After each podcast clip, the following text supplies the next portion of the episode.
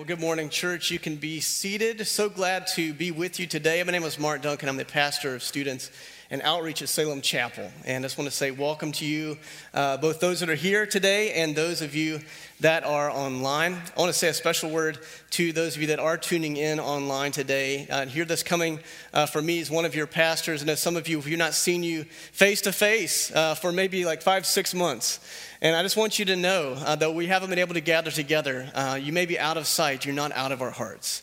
And we've been praying for you, and uh, we're praying that, that God is, is revealing himself to you in this time and we look forward to when we're able to gather again together with you in the future. Well, church, if you've been with us the last few weeks, we have uh, entered into a new teaching series this summer that we've entitled Sunday School Stories Lessons Learned to Lessons Lived. And the reason that we picked that title for this series is that a lot of the, the stories that we're looking at in Scripture, they are invitations that Jesus has, interactions with people in the Gospels that are often taught uh, when we were children. You know, many of you, if you grew up in the church like I did, maybe your experience was like mine and your faith tradition. You went to Sunday school before you went into the big service, you know, maybe uh, an opportunity for your teachers to teach you these stories. And I will say, though, you know, I have a great memory of many of those stories and the teachers that taught them. But I think often in those stories, the temptation can be because I'm familiar with it or because it was sort of presented to me as really like a, a moral story about how to, to be a good person or how to be nice or, you know, how not to make God mad or whatever the thing is that was taught, I can take that and be tempted to not think that there's anything there for me today. And so, what we're looking at in these stories are real people interacting with a real Savior and the implications that the gospel has in, in that situation, how that it applies to us. So, if you've got your Bible, go ahead and turn to the book of Matthew, chapter number 19. Matthew, chapter number 19. And uh, we're going to be reading verses 16 to 22. And while you are turning there, I was going to ask you today if anyone else had the experience this week, the joyful experience that I did in the midst of a, of a difficult time in the middle of a pandemic, a bright spot emerged this week that made me extremely excited. Anybody know? Guess what it is? Baseball season, man, thank you. And other people are excited about that. Yes, a lot of energy about baseball this morning. That's great. All right, love baseball season. For those of you like, I hate baseball, I don't understand it, it's boring. I'm sorry, okay? Just bear with me on this. It was supposed to start back in April, okay? So we've had to wait a while, uh, and so it's finally starting. I was really excited about that. One of the things that some of the ball teams have been doing in this time to make it uh, available and accessible to us, since there's no fans allowed in the ballparks right now. And some of them got really creative. And how can we make it feel like there are fans present in the ball in the ballpark when there isn't actually anyone there? And so my team, the Oakland A's, and a few others have come up with this idea of making these cardboard cutouts of fans. I think I've got a picture of that to share with you.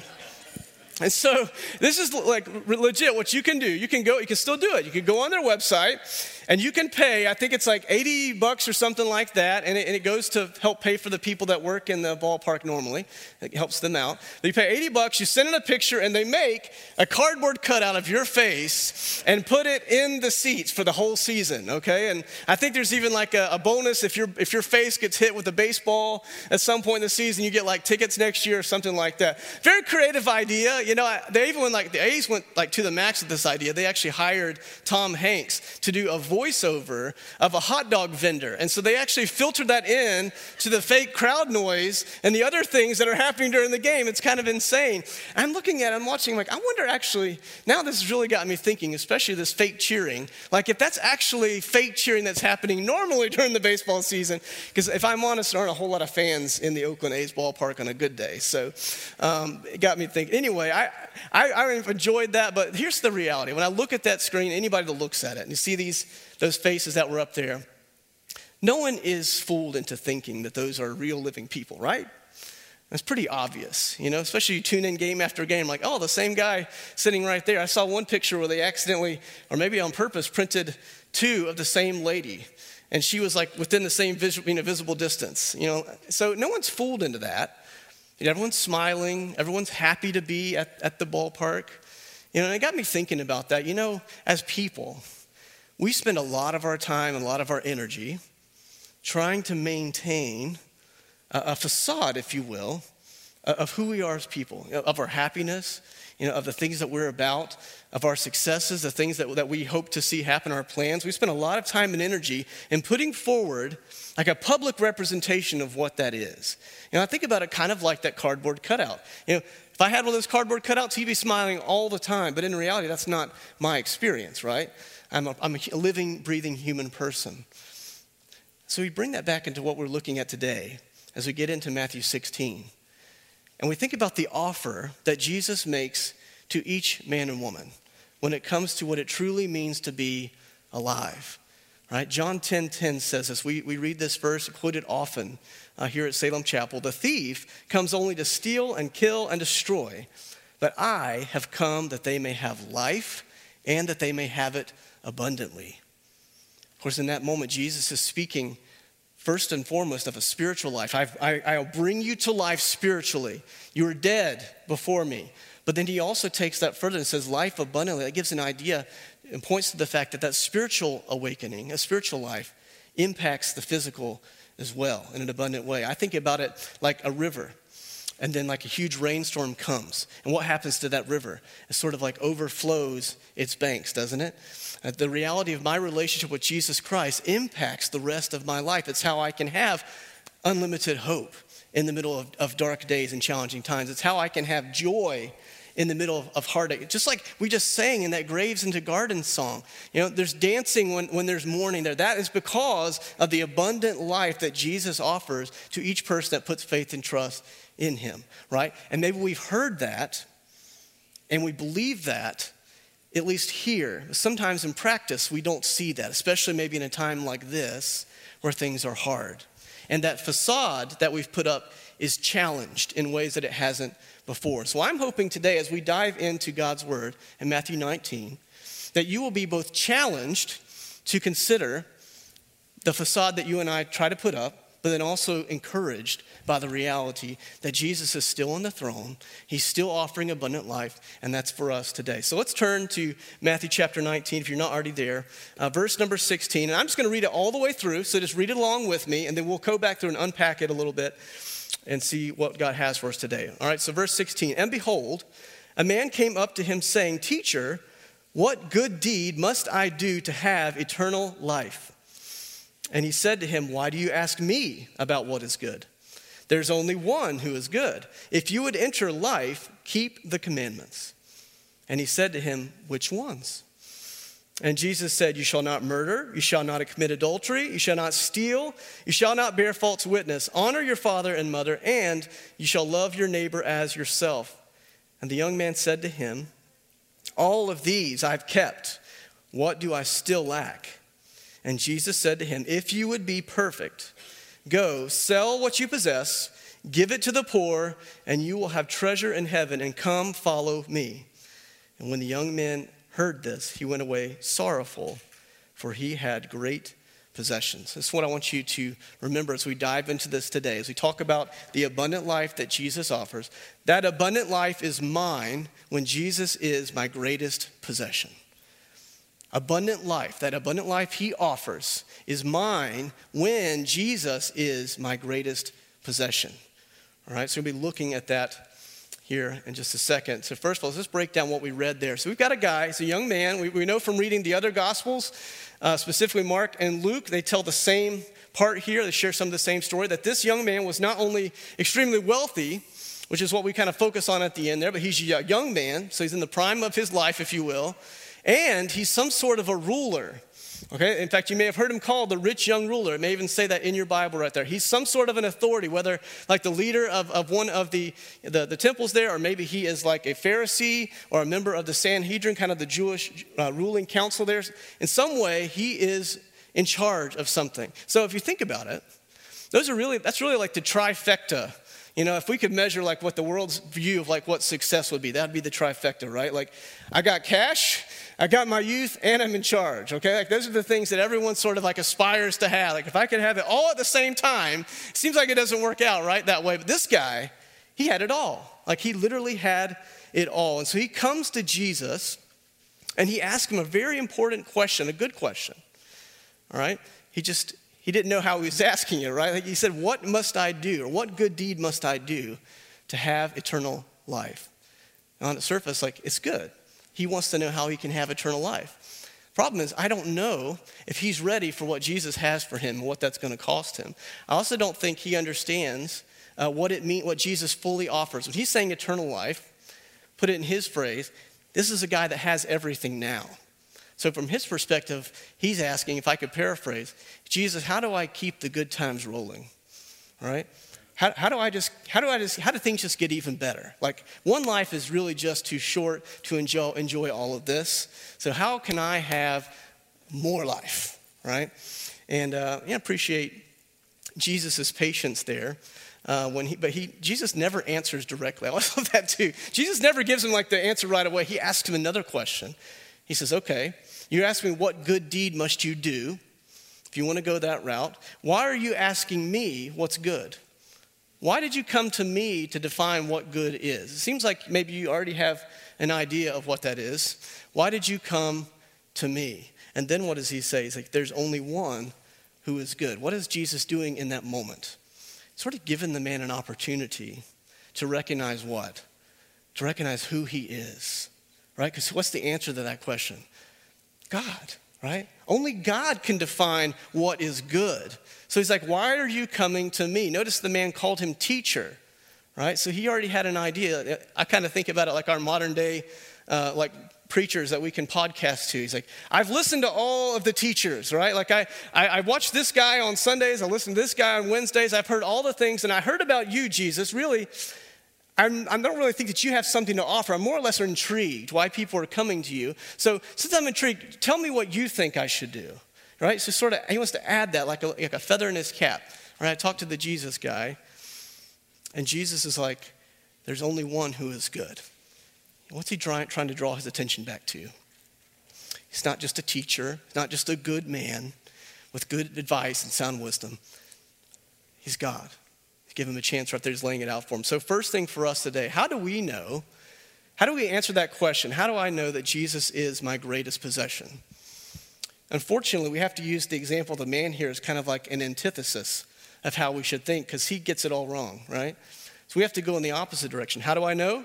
When Jesus is my greatest possession, I will recognize his authority. I will recognize his authority. I will recognize him for who he is, not someone to supplement my life, not someone to tell me something, just the things I want to hear, not someone that I can pick and choose what parts of the things that he said that I want to follow and obey, but God Almighty, the author of good, and the one that determines you know, how, how I should respond to that. What, and so this man says, Why are you, at, God, Jesus says, Why are you asking me what is good?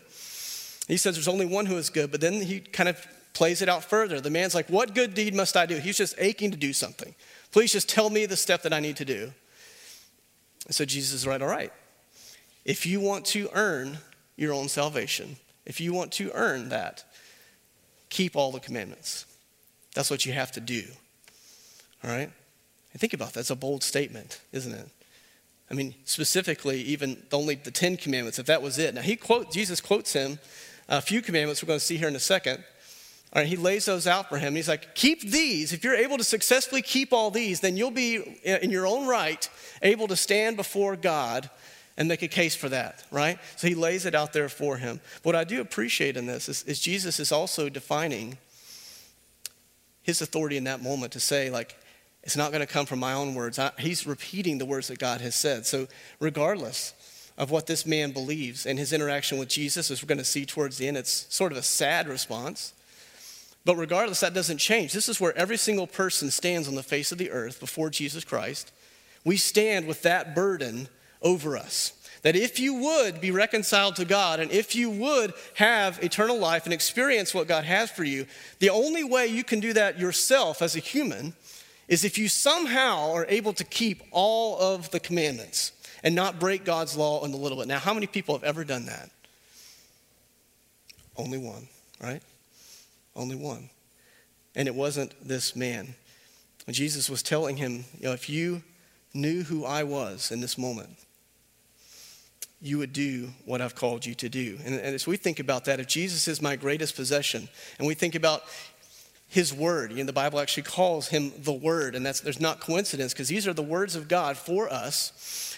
through Jesus to us for our good, if we are obedient to that, if we're following what he has, what, what he has, then we are showing that we submit to his authority over us. I think a lot of times I like to pick and choose, right, which verses I like to use for the moment.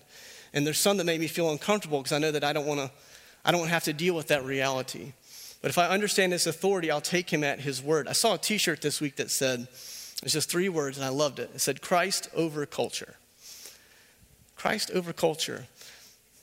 I think sometimes that one gets flipped the other way, doesn't it? Like in, in my mind, sometimes even. It's easy to kind of start thinking one way and then figure, oh, wait, what does Jesus have to say about that? You know, instead of the other way around. What, what went on there? What if there's another shirt that said, Christ above my fear?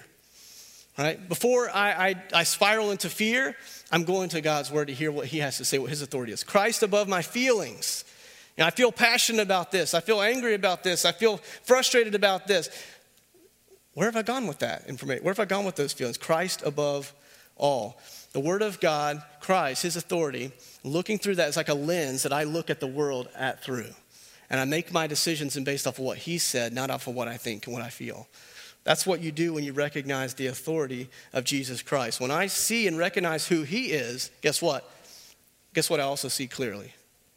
I recognize myself better. I'm able to see those blind spots. And this guy has some blind spots like we do as well. So let's keep going. This is the second thing this morning. When Jesus is my greatest possession, I will reject my own autonomy. All right, that's the other side of that coin. If Jesus is who he says he is, then that means something about me, right? And, he, and what he calls me to do in my response. And so let's keep reading in verse number 18. Jesus said to him, or excuse me, the man said, uh, Jesus said, if you'd enter life, keep commandments. The man said to him, which ones? You know, I appreciate that question. Jesus said, you shall not murder, you shall not commit adultery, you shall not steal, you shall not bear false witness, honor your father and mother, and love your neighbor as yourself. In that moment, I can just imagine the guy standing there with like a clipboard, and like he's like, all right, which ones? Okay, so he's writing them down. He's like, oh, check, check, check.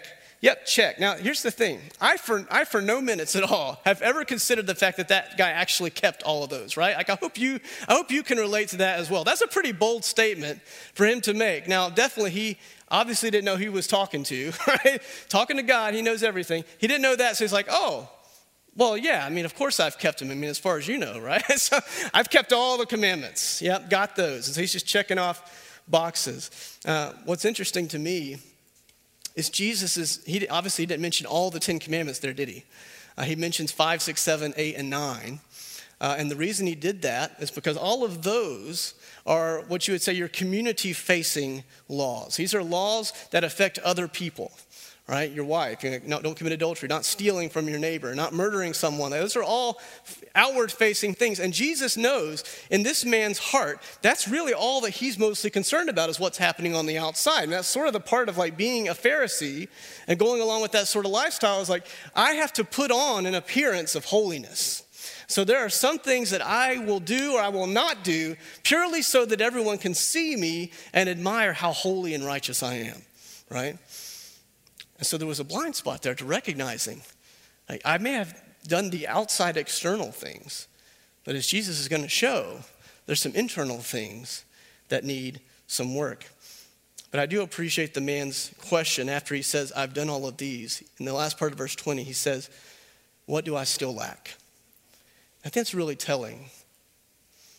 I believe instinctively, instinctively, even if someone were to live a really good life, and there are good people that live a good life and do good things. But even if someone were able to live a, a relatively good life, they would recognize there's still something dramatically missing from their life without Jesus Christ.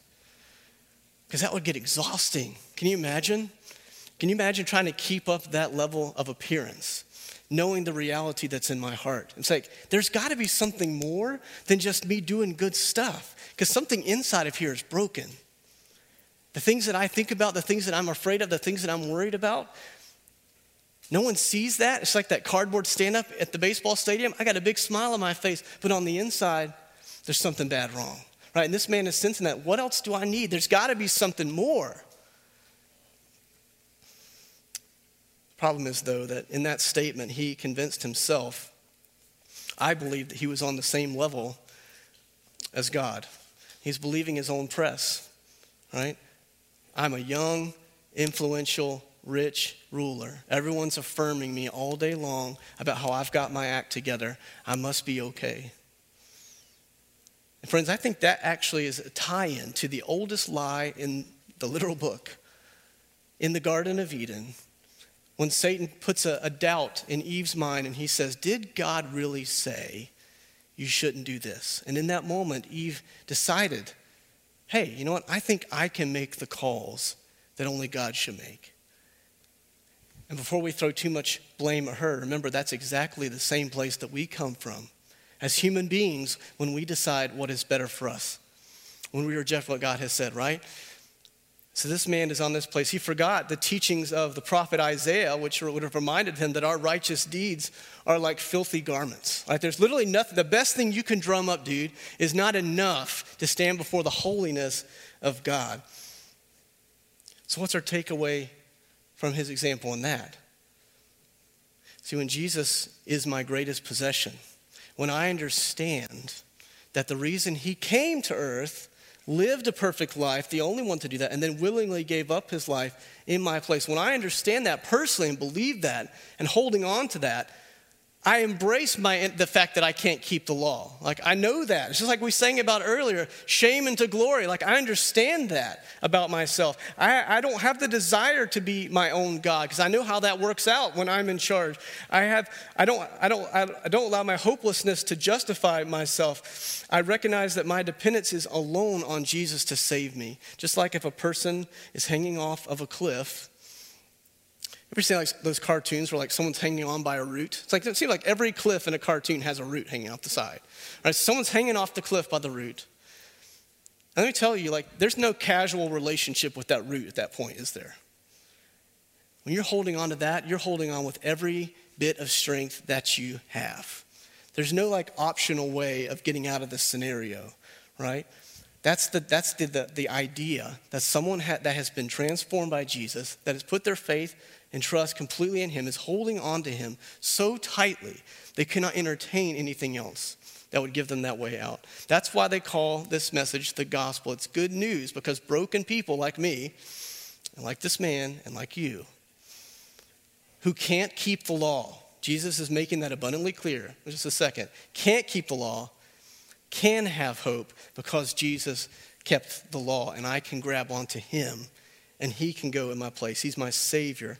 And that's where we, we pull up this word sometimes that we address. We only hear it in the, in the Bible these days. We don't use it in common language. This, this word of Lord right? Calling Jesus Lord. And what does it mean to identify him as Lord? Back in the days when there were lords and ladies and, you know, vassals and all of those, you know, knights and fun stuff like that, like a lord back in that day was like in charge not only like of a parcel of land, but of the people that were in there. It was his responsibility alone to make sure that they were provided for and taken care of. And the people's responsibility that were to surrender to the will of what? To the Lord, right? And so when we say Jesus is Lord, that's not a half-hearted commitment. That's a complete, complete commitment. Jesus, and Jesus will not share his lordship with anyone or anything. And that's where he's going next here. This is the last thing. How do I know that Jesus is my greatest possession? When Jesus is my greatest possession, I will repent of all my idolatry.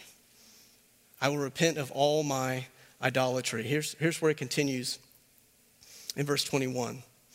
Jesus said to him, if you would be perfect, right? He's still saying, like, hey, if you want to play that game where you feel like you can earn your way back in, if you want to be perfect, if you want to meet that goal, go sell what you possess, give it to the poor, and then you will have treasure in heaven. And what? And come follow me. And when the young man heard this, he went away sorrowful, for he had great possessions. Right? He had great possessions.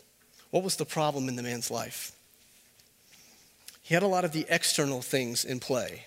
You know, he had the boxes checked. He had the persona that looked like he was doing fine. He had all of the physical metrics of success working in his favor, right? Money, power, his youth.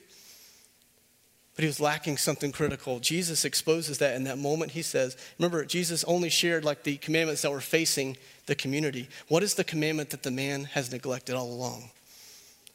It's the first commandment, which is what? Have no other gods before me. You shall have no other gods before me.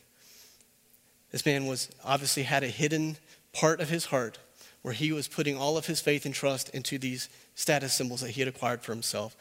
And he was trying to share that place with God. Here's a, a quote from Hudson Taylor, a missionary uh, to China for 51 years. And he said, How few of the Lord's people have practically recognized the truth that Christ is either Lord of all or he is not Lord at all.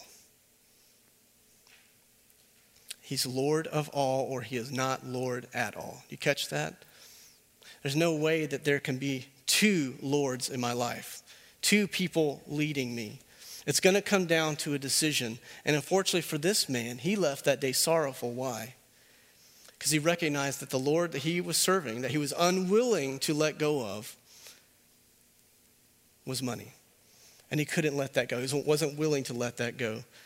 Now, here's the thing Money may, may be the, the greatest temptation for you to put faith and trust. That may, that may resonate with you. You know, power and youth, those are all maybe things too, but the reality is, is our hearts are idol factors that come up with creative ways to worship ourself, really is what it comes back to. In the and my ability, just like this man, to do something to earn God's favor, to do something that matters, that counts for something. But here's, here's the reality we need to understand. And this is not a political statement, it's just a statement. The kingdom of heaven isn't a democracy. It's not a democracy. We don't get to elect who goes into power in the kingdom of heaven. What is it? It's a monarchy, which means what? It has a what? A king. And that king will not share his throne. But the reality of the heart of a person is, is we elect kings all the time in our hearts. You know, it, it may be something like money for a season. And maybe even in this season, it's tempting to think, you know, I, I've lost my job. If I could just get a job and get some cash, things would work out, right? That's a very real thing that we experience. It may be that my idol is comfort. You know, I'm, I'm, scared. I just want things to go back the way that they were. And right now, that's what I'm holding on to with every essence in my body is God, just please get me through these next few months. You know, I mean, it could even be something really applicable could even be a vaccine. God, if you would just give me this vaccine, right? God says that anything that I set up as a functional God above him is an idol.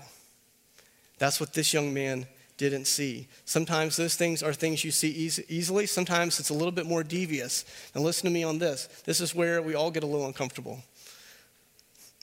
It's when we start taking Jesus and we start combining him with other things. All right, hear me out on this. Believe it or not, we can make Jesus himself into an idol of our own making. Let me give you a few examples. You have Wall Street Jesus. This is the version of Jesus who is primarily concerned for my financial and physical well being.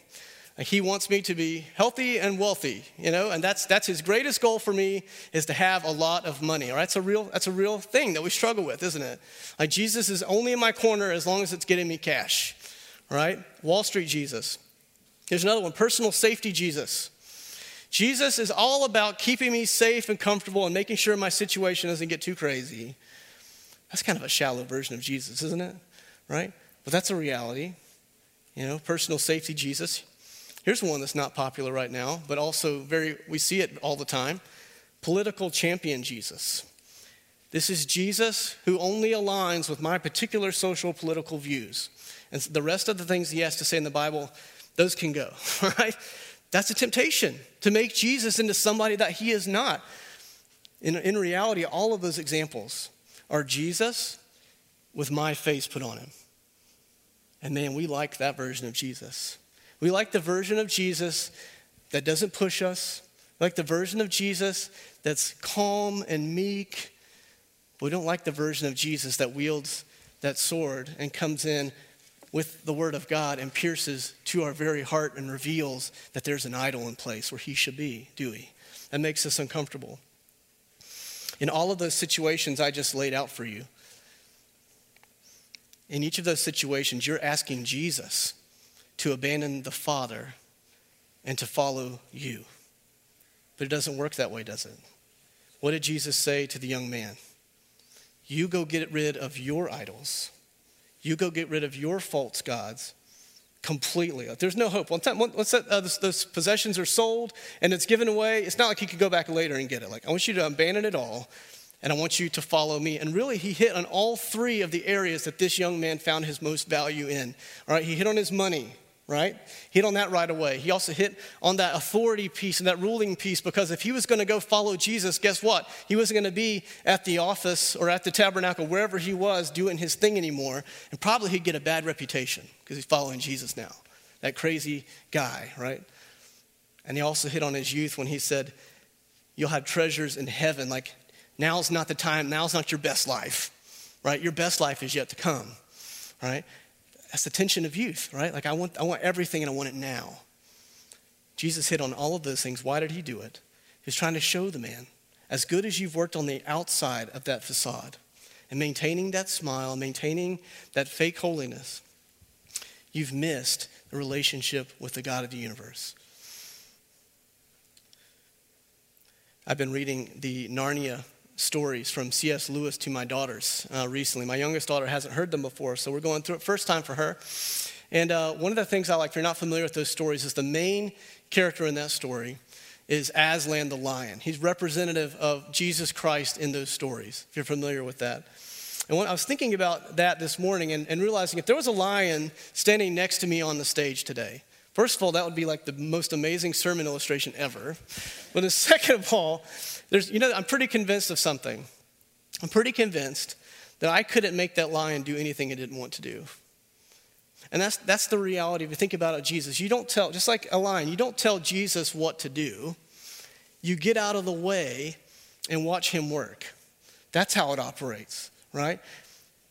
And so this morning, as we, can, as we look at this and, and just being honest with ourselves, how very easy it is to let something else slip into that place of lordship in our life. And also, how easy it is for those of us that are followers of Jesus to try to have a deal where we can worship both at the same time. That's not going to lead to me experiencing that abundant life that is promised to me in Jesus Christ. That's going to lead to that place, just like this young man, where at some point I have to walk away sorrowful because I've traded the abundant life in Christ for all eternity for something small and temporal and shallow.